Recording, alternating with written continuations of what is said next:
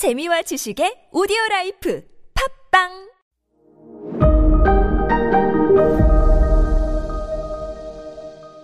네, 여러분 안녕하십니까. 역사 스토리텔러 썬킴 인사 드리겠습니다. 아, 유럽 시찰이죠. 시찰, 특히 이제 프랑스 시찰을 갔다 온 오스만 트루크 사신들. 야, 유럽 가니까 이렇게 이렇게 발전했어. 특히 베르사유 궁전 가니까 장미가 장미가 끝장이더라고. 베르사유의 장미란 만화 아십니까? 아, 최고의 걸작 만화죠. 만화가 거의 무슨 뭐 문학 작품 수준이에요. 하여간 베르사유 궁전 가니까 장미, 장미 한 송이, 장미, 장미꽃이 너무 아름답더라. 우리도 따라하자. 하면서 이스탄불 곳곳에 뭘 심냐면 튤립을 대량으로 시, 심기 시작했어요. 네덜란드에서 수입을 해왔냐? 이게 많은 분들이 착각하시는 게 뭐냐면 튤립 하면 네덜란드로 알고 계시는데 튤립은요 터키 국화예요. 튀르키예, 오스만 트루크에. 튤립이라는 말 자체도 이게 그 이슬람 교도들이 쓰는 터번 있잖아요. 터번 닮은 꽃이라는 뜻이에요. 터, 튤립이. 원산지도 지금의 튀르키예, 터키예요. 이거를 나중에 나중에 네덜란드가 수입을 해서 거기서 대량 생산해가지고 이제 팔아서 많은 분들이 튤립은 네덜란드산으로 알고 계시는데 튤립의 원산지는 터키, 튀르키예, 즉 오스만 투르크입니다. 베르사유 궁전에 장미 따라 한다고 온 이스탄불에 다 튤립 다 심기 시작한 거예요. 그러면서 뭘 하냐면 보스포러스 해협, 거기 이스탄불 앞에 있는 바다요. 보스포러스 해협에 배를 타고 튤립 꽃 구경을 하는 게 또 유행이 돼요. 우리 벚꽃 축제 여의도 윤중로 가서 하는 것처럼 뚱따당 뚱땅 노를 져라. 자, 술 막걸리 한 사발 똑똑똑. 저기 봐라. 저 튤립, 저 튤립은 니 튤립, 저 튤립은 내 튤립. 배 타고 꽃 구경하는 것이 유행을 해요. 요, 요 기간을요. 요 기간을 튤립 시대라고 하는데 오스만 투르크에 대략 1718년부터 1730년까지를 튤립 시대라고 해요. 거짓 평화의 시기였어요. 자기들도 이렇게 튤립식 심고 프랑스 따라 하면은 자기들도 서양 국가와 비슷하게 될 것이라고 착각을 했어.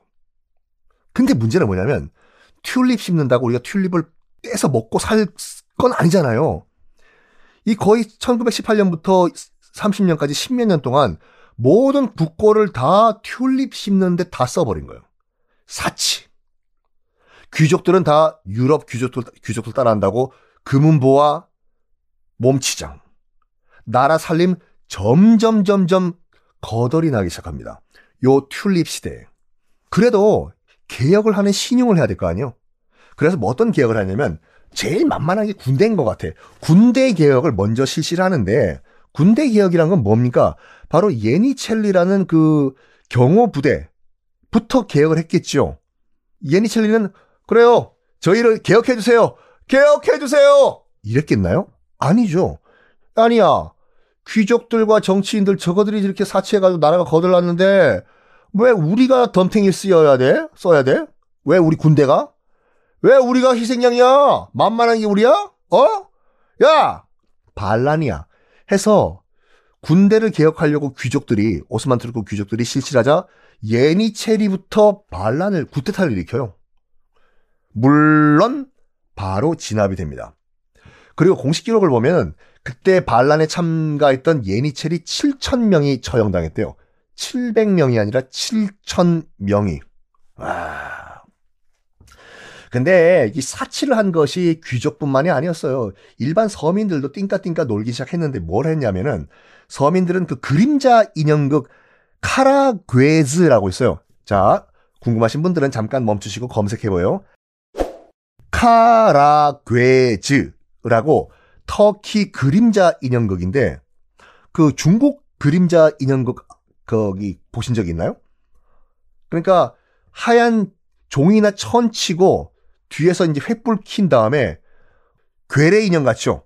괴뢰 인형 같이 puppet 같이 밑에서 작대기로 이렇게 인형을 움직이면은 그림자만 보이는 중국 인형극. 그게 튀르키에 오스만 트루크에도 있었거든요. 카라괴즈. 이게 전 도시에서 다 유행을 한 거예요. 야! 그 지금으로 치면 뭐 영화나 뮤지컬이죠. 우리 오늘 헌트 보러 갈래? 정우성 나오는 거. 같이 오늘 카라게즈 보러 가자. 오늘 새로운 스토리가 나왔대. 정말 액션 흥미진진한 그런 스토리래. 어우, 가자. 카라게즈. 그러니까 전 국민이 귀족이건 서민이건 띵까띵까 그냥 유흥에 빠져버린 거예요.